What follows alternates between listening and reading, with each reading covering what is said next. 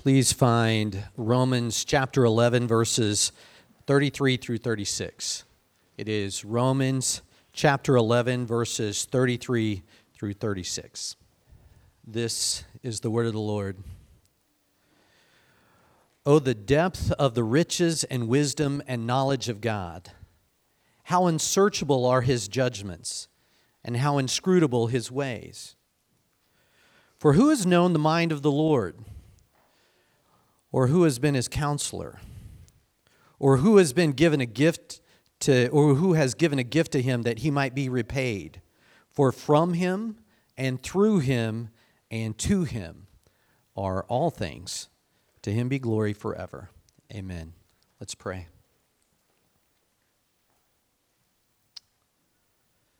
God, your word is bears your perfection, uh, your authority, your goodness. And you're so good to us to make yourself known to us through your word. So, to that end, we pray that uh, you would work through uh, Brad and his ministry to the church body, and that we would understand well and receive well and apply well. Do that to your glory and for our joy, we pray. In Jesus' name, amen.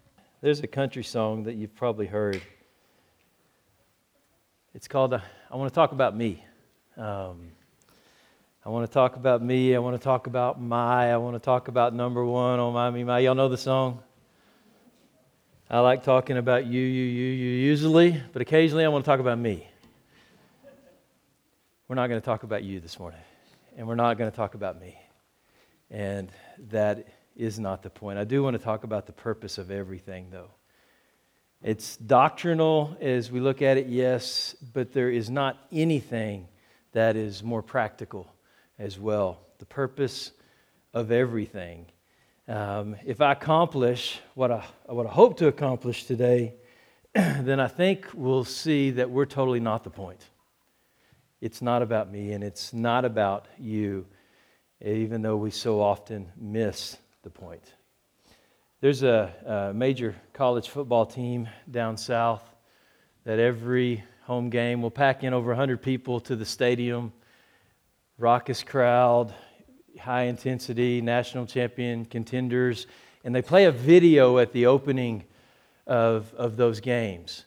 And it goes through, you know, basically putting in somewhat religious context uh, the college football team and what's going on there in the pantheon. And, but it ends with one line it says, It is the cathedral of college football, and worship happens here. And that ends that launches every game. It's the cathedral of college football, and worship happens here. We miss the point. We give so much passion, devotion, emotion, worship to the most insignificant things. And so often, the God who dwells in unapproachable light gets so little of those from us. We can miss the point. I want to talk to you today about the purpose of everything. And that purpose is a God who's truly worthy. It's not about us, it's not about you, it's not about me. It is about that. And don't think, well, this is just a doctrinal sermon, so let me tune out a little bit. He's not really talking about me. I'm absolutely talking about you, and I'm absolutely talking about me. This is an incredibly practical idea, practical message. It is the purpose of your life. It doesn't get much more practical of that. I want to start with two foundational truths this morning uh, to get us started. Two things that are foundational that we need to understand to get the rest of it. Number one, you exist for God's glory. You exist for God's glory. That is the foundation there. Everything, by the way, it's not just you, everything that is, that exists, exists for God's glory. Colossians 1:16 says, all things were created by him and for him. Everything that exists, everything that was made exists for him. All things were created by him and for him. Isaiah 43, 6 and 7 says, I will say to the north, Give up, and to the south, Do not withhold. Bring my sons from afar and my daughters from the end of the earth. Everyone who is called by my name, whom I created for my glory whom I formed and made. whom I created for my glory. You exist for the glory of God. You're even saved for the praise of his glory according to Ephesians 1:12. This passage, as we're going to see in To Him are all things here in just a minute, is about you existing for His glory. Everything exists for the glory of God. That's foundational truth number one. Number two is this at its core, all sin is idolatry.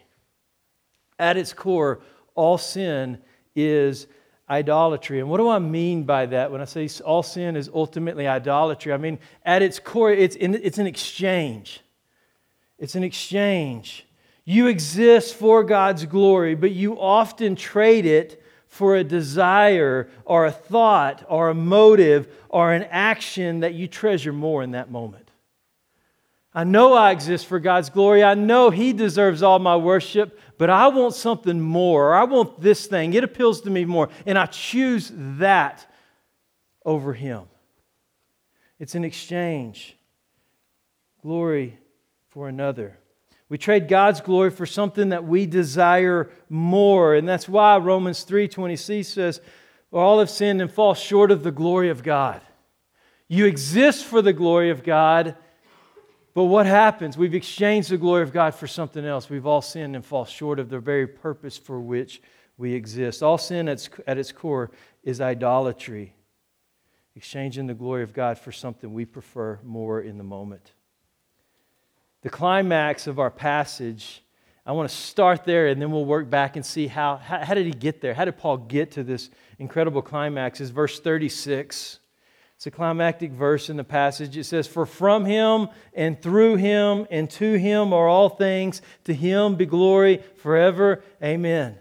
For from him and through him and to him are all things.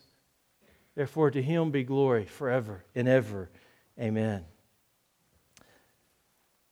Just break, I want to break down that verse real quick, and then I want us to see how we get there. First of all, He's the source of all things. He is the source of all things. What does it say in there? For from Him are all things. For from Him are all things.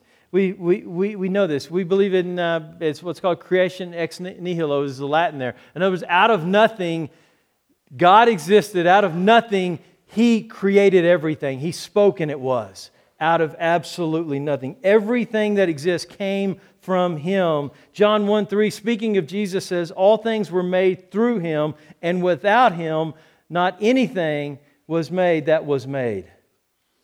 Jesus made everything, he says in John chapter 1. We also see it in Colossians 1:16. We referred to it a moment ago. All things were created by him for him, yes, we looked at that a minute ago, but all things were created by him. He made everything that exists. He's the source of all things, and he is the means of all things. It says all things were created through him. For from him and through him and to him are all things. So all things were created through him. Colossians 1:17 says and he's before all things and in him all things hold together. Hebrews 1 3, and he upholds the universe by the word of his power. So he didn't just speak it into existence, he's sustaining it, he's carrying it through, he's holding it all together in creation. And he's ultimately the goal of all things. For from him and through him and to him are all things. To him are all things. Colossians 1:16 all things were created by him and for him everything that exists exists for God. You exist for God. These chairs exist for God. This building and the materials that make it and everything in creation exists for God's glory. That's why it is here. It is literally the purpose of everything. All things were created by Him and for Him. To Him are all things. That's why Paul climaxed this passage the way he did. From him, through him, to him are all things. To him be glory forever. Amen. He's the point. He is everything. Basically, everything exists for him. But why? Well, we've already seen why. He's the source, he's the means, and he's the goal of everything. I think that's, a, that's, that's enough. If we stopped right there, we would say, okay, it's all about Jesus. It's all about him. He's the point. It's all about his glory. But there's more. But wait, there's more. Right? Um, there is more. What about who he is? What about his character? What about his attributes? And Paul gives us some of that. In fact, it's what actually led to this, this crescendo, I guess, in his, in his proclamation here in the text. What about who he is? What led Paul to come to this amazing climax that we see in verse 36, or really in verses 33 through 36, as Stacy read a, a moment ago? I want to look a little bit more into the broader context, and I think we'll see it. Why is he the purpose of everything? Let's look at that a little bit. First, we see that God is sovereign. We see that God is sovereign. And when we pick up, as Stacy read a minute ago in verse 33, you have this incredible doxology that's given. But what's the impetus for it? If you back up to verse 28, you begin to see it. It says, As regards to the gospel, they are enemies for your sake, but as regards to election, they are beloved for the sake of their forefathers, for the gifts the, and the calling of God are irrevocable. For just as you were at one time disobedient to God, but now have received mercy because of their disobedience, so they too now have been disobedient in order that the mercy shown to you may also uh, that they may also receive mercy. For God has consigned all to disobedience, that he have, may have mercy on all. What is Paul talking about there? What's going on, and why does this launch him into just this incredible doxology that follows? Well, he's speaking of Israel in relation to the Gentiles. He's speaking of Israel in relation to the Gentiles. And Paul says that God brought about a, a partial hardening upon the Jews. Why? So that the gospel would spread among the Gentiles. It was always God's plan for the gospel to go to the ends of the earth, right? It was primarily there initially a, a Jewish contained gospel, and his plan was to go to the ends of the earth. So God brought about a partial hardening of the Jews so that the gospel would spread to the ends of the earth. It's partial, not complete. At the beginning of the church, it was almost all Jews. That's why they met in Jerusalem there at the day of Pentecost. It was all Jews, right? But it was to go to the Gentiles. So God sovereignly orchestrated that. God ordained that the gospel would go to the ends of the earth, so he sovereignly placed a partial hardening on the Jews so it would spread to the Gentiles. You know Paul's missionary journeys. What did he where was the first place he always went? He would go from town to town, and as soon as he would get to town, what would he do? Synagogue. I'm heading to the synagogue and I'm going to preach. And what would happen when he did that? He got kicked out of almost all of them, right? He's preaching the gospel, he's preaching Christ. Things go bad, things go downhill. So what does he do? He says, okay, to the Jew first, but also to the Gentile. And he goes and preaches the gospel to the Gentile. And God does an incredible work. And this is not just a Jewish gospel, this is an everybody gospel.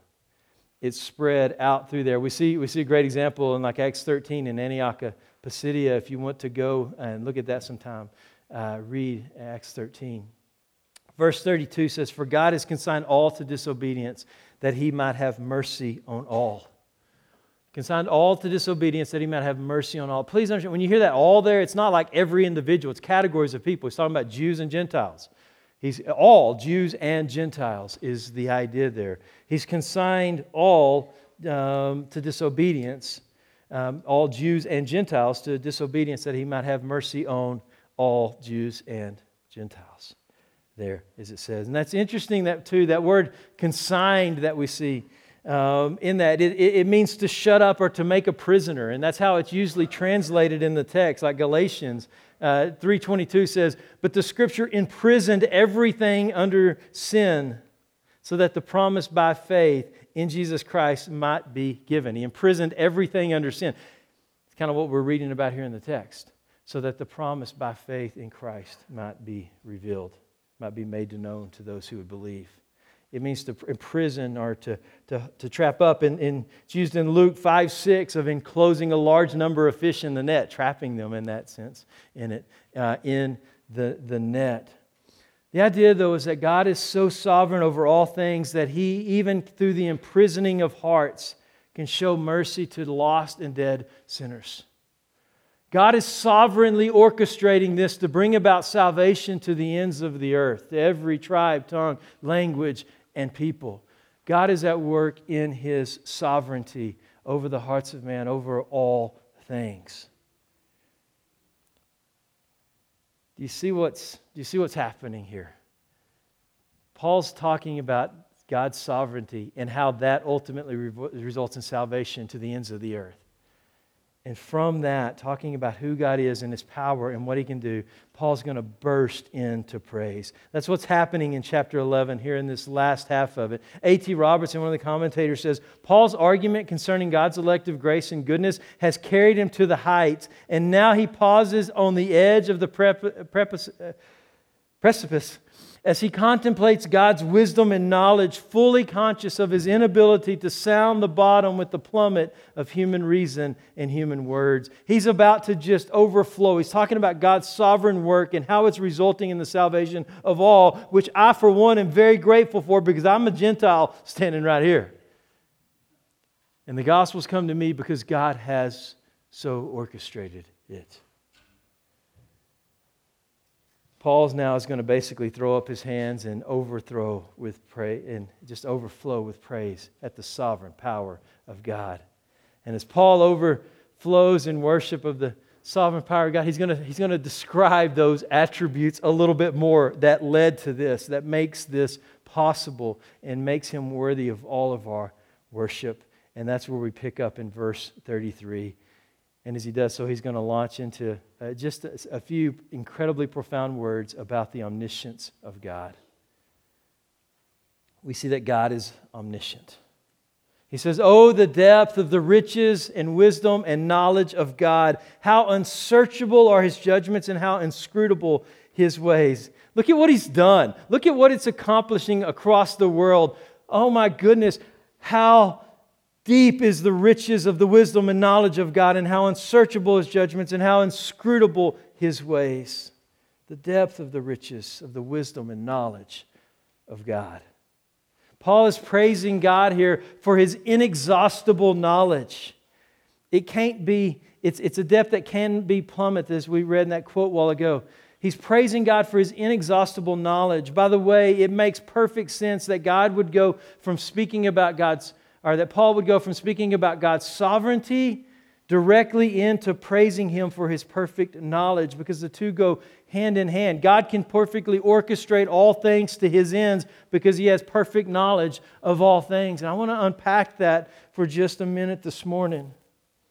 I want to unpack it. I'm going to give you a working definition. This is not my definition. Um, I had to go back and try to find out where I came across it, and I think it was Augustine um, of Hippo who first said this. He, he gives a kind of a working definition of God's sovereignty, and I, I, I want us to look at it this morning and, and talk a little bit about what it means. He said, God knows all things in perfect fullness, both actual and possible, both in creation and in Himself, irrespective of time and space, and in one eternal moment. Do you get all that? God knows all things in perfect fullness both actual and possible, both in creation and in himself, irrespective of time and space, and in one eternal moment. That is an incredible statement. I want to unpack it just a little bit. He says, God knows all things in perfect fullness. God knows all things in perfect fullness.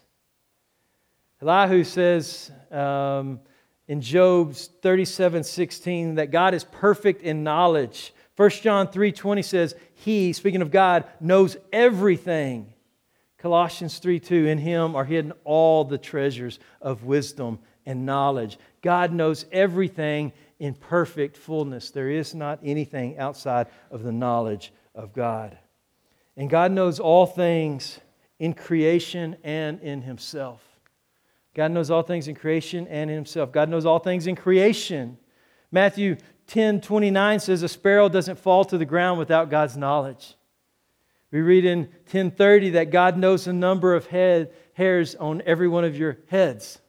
Some of us, that's not such a maybe incredible task, but for a lot of us, it is. But God knows the number of heads, hairs on every head. Psalm 139 4 says, God knows every word that will ever be spoken before it is spoken. And Psalm 139 16 says, God knew you before you were ever formed and knows all of the days of your life before you ever take your first breath. God knows everything in perfect fullness in creation and in Himself. God knows all things in Himself. God is infinite, therefore, his, his knowledge of himself must also be infinite. It's easy to know us. We're just simple little creatures in the grand scheme of things, but God knows all things in himself. 1 Corinthians 2 10 through 11 says, For the Spirit searches everything, even the depths of God. For who knows a person's thoughts except the spirit of that person which is in him? So also, no one comprehends the thoughts of God except the Spirit of God. God alone is fully self aware. You don't even understand yourself. I don't understand myself. How often do I spend time saying, what, Brad, what in the world were you thinking? Why did you do that? Why did you think that way? And I really don't understand you, so. But God does. Not only everything in creation, but in Himself. It's a beautiful picture. God alone is fully self aware. I, I, love, listen to this. This is D.H. Cupper, Cupper that says this. He says, God communes about Himself within Himself, and He rejoices in that which He is. God communes about Himself within Himself, and He rejoices in that which He is. He understands all things even himself. God knows all things actual and possible. He knows everything both actual and possible. God knows all things actual. That's easy. We get that. I mean, everything that exists or happens, God knows. Nothing's outside of that. We've already established that. But He also knows everything's possible. God knows all things possible. Sometimes God gives information about what might happen, but doesn't happen. Doesn't actually happen in Scripture which is, is really interesting. 1 Samuel 23, uh, uh, 11 through 13, you have David, he's fleeing Saul, and he's rescued, or he, he uh, uh, rescued the city of Keilah from the Philistines. And he asked God a question. He says, God, is Saul, um, is, is Saul going to come to that city and attack me? And if, if, if he does, are they going to hand me over to him? And God said yes to both.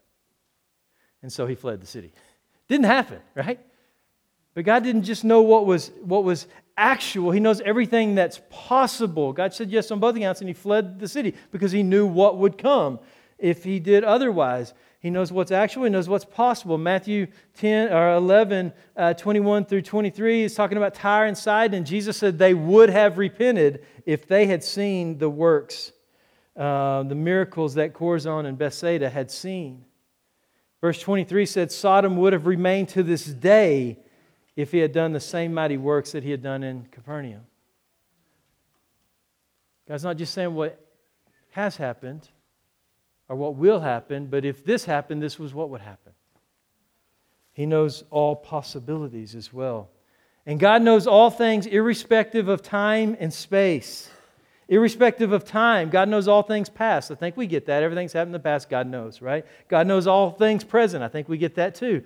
God knows what is going on here right now. He knows everything that's present, but God knows all things future as well. I had a professor in college that said he didn't, He's open theist, and it never made any sense to me. I don't know how you get there, how you, you miss that. But God knows all things future as well. Isaiah 46, 9 through 10. Remember uh, from the former things of old, for I am God and there is no other. I am God and there is none like me, declaring the end from the beginning and from ancient times things not yet done. He's declaring the end from the beginning. And long ago, the things that haven't happened yet. That's why we have prophecy in the scripture. That's why we have these things. God knows things irrespective of time. He knows all things in perfect fullness, both in creation in him, and in himself, both actual and possible, irrespective of time and space. God knows all things at all places. God knows. Here, let me just. Here, this is an incredible thought to me. Yeah, He knows all things in reference to time, but He knows all things in reference to places as well. You know, our galaxy is, is huge, right? And then our galaxy is just a grain of sand in a, in a, in a, in a vast universe of millions, billions, whatever it is, of other galaxies.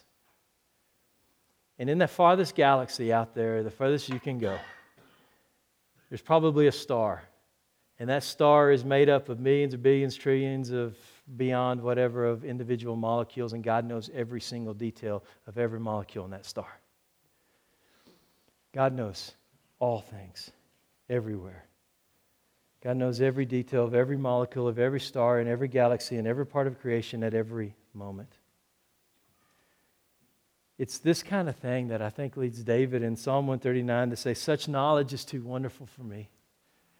It is high. I cannot attain it. I can't get my mind around that. I can't get my mind around God knowing that's the point. You can't because He's incredible. He is amazing. He knows all things, irrespective of time and at all places. And God knows all things in one eternal moment. What does that mean? It means God never needs to learn. God never has to learn like you and I do. Isaiah 40, 13 and 14 says, Who has measured the Spirit of the Lord? Or what man shows him his counsel? Whom does he consult? And who has made him understand? Who has take, uh, taught him the path of justice, or taught him knowledge, and showed him the way of understanding? The answer is obviously nobody, because there is no lack of understanding that needs to be filled. God knows it all in one eternal moment. There is no lacking in his knowledge that can be filled. If we could ask God the number of grains of sand on the earth, he wouldn't have to count them and he wouldn't even have to remember them.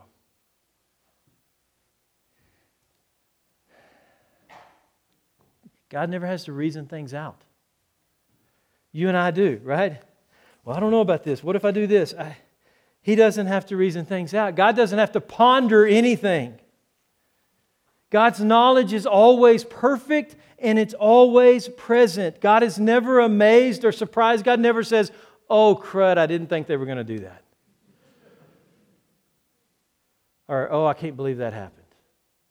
Or there was this natural disaster. God is never shocked or surprised by anything. His knowledge is always perfect and it's always present. We must say with the psalmist, psalmist, such knowledge is too wonderful for me. It's too high. I cannot attain it.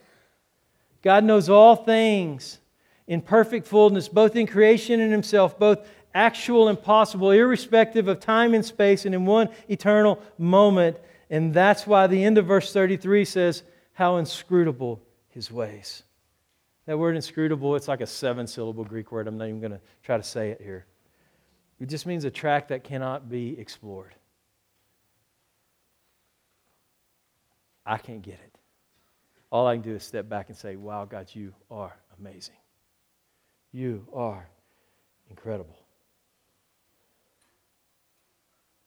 He's beyond being questioned because his knowledge and his understanding and his wisdom is in, immense. Next, we see in verse 34 that God is transcendent. God is transcendent. For who has known the mind of the Lord or who has been his counselor? Who's known the mind of the Lord and who's been his counselor? The answer, again, is obvious, right? That's a rhetorical question. Who understands God? Who's going to counsel him? Nobody. Nobody. Why? Why is that the case? Because God has no peers. You and I do. And we don't even understand each other or anything else, right? But God has no peers. He doesn't. There is none like him or equal to him in any way. God stands alone, apart from any other. There is no God like him. God has no peers.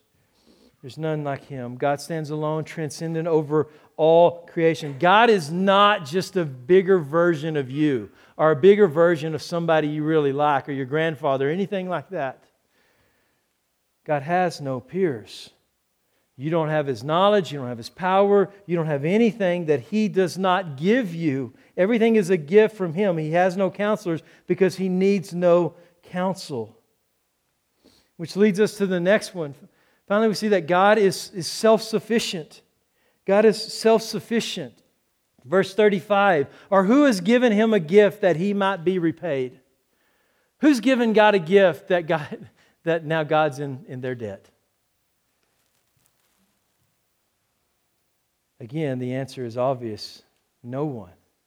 Let me ask you this what does God need? What is it that God needs?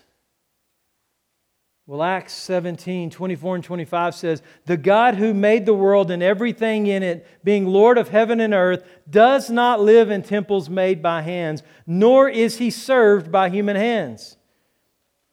This is a church. This is not the house of God. God doesn't live in temples made by human hands. Nor is he served by human hands, as though he needed anything since he himself gives to all mankind life and breath and everything. God gives everything. He's not the one in need. I love Psalm 50, 10 through 12. It says, For every beast of the forest is mine. The cattle on a thousand hills, those are mine, he says. I know all the birds of the hills and all that moves in the field are mine. Listen to this. If I were hungry, I would not tell you. For all the world and its fullness are mine. God is not in need.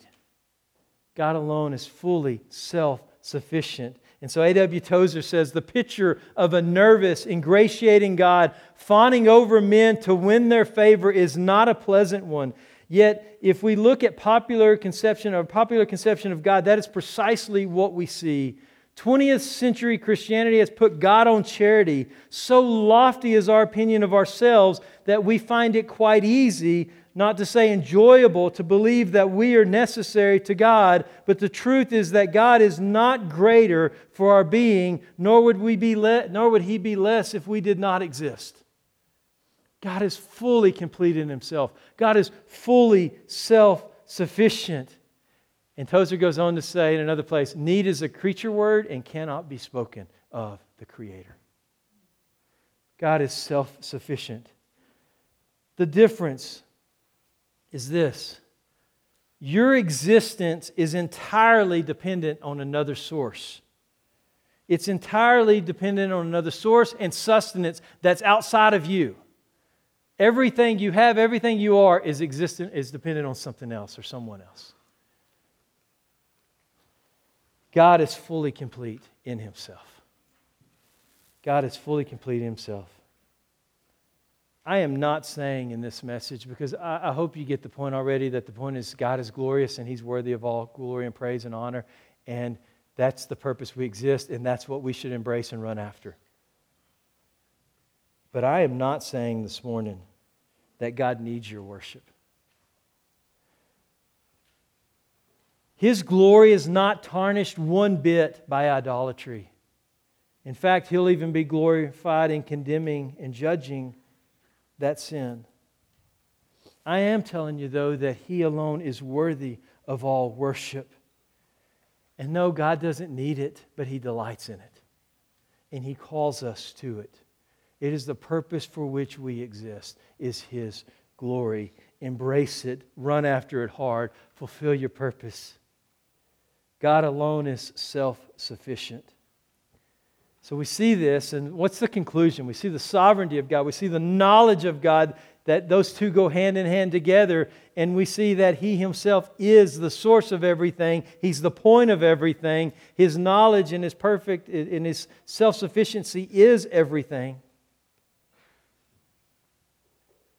The conclusion of all this can only be for from him and through him and to him are all things. To him be glory forever. Amen. Let me ask you this What is your life? What is your life if it is not for his glory? What is your life that you're living right now if it's not for his glory? It's a waste. It is a, it, it's, a, it's, a, it's a total waste. You're missing the purpose for which you exist. It's a condemnable waste. You exist for His glory, everything else is just idolatry. But the good news, the good news is this this sovereign, omniscient, transcendent, self sufficient God who exists in what Scripture calls unapproachable light we think, wow, this is who God is, and this is who I am. That's a problem. It's a big problem because you thumb your nose in his face and you've done it over and over since the day you were born. It's a problem. This same God, though, who is everything and is all these things we describe, is a loving, merciful, compassionate God. And we are never going to get to him. We are never going to, uh, well, that's okay because I can improve myself and I can get to God. It's never going to happen. So he came to us in Christ. He came to us, lived among us, lived a perfect life that we could never live, died a death that we would only be able to die in hell for all eternity. And he paid that price for us so that we could know him. Through Christ, we can know and worship the God who is everything. And if you don't know him today, I pray that you would see that, listen, this is who he is. He's the point. I'm not the point. I come and bow the knee to him and say, Jesus, I love you. I want you. I need you. I can't get there on my own, but I'm embracing what you did for me so that I can know you and know the purpose for which I exist. For from him and through him and to him are all things. To him be glory forever. Amen. I pray it will be so in your life and in mine. Lord, God, I thank you. Not just for who you are, God, because you're who you are, Lord, because it's you, it's who you are. But I thank you that, God, for who you are, you've made yourself known to me and you've made yourself known to us, Lord. And you came to us, Lord, and invited us into a fellowship with you. God, that is amazing and mind boggling. And I thank you that you made it possible, Lord, not by sacrificing any bit of your holiness and your goodness or your, your divine power, but, Lord, appeasing your own judgment on our behalf, standing in our place, Lord, and dying in our place to reconcile us to you. God, I cannot fathom, I cannot comprehend that kind of love. But I embrace it and thank you for it. And I pray, Lord, for us in this room. First of all, help us to embrace Christ, the gospel, the point of everything. And God, then help us to, to live as if nothing else ultimately mattered but you and your glory. And let us walk that out day by day. We pray in the name of Jesus. Amen.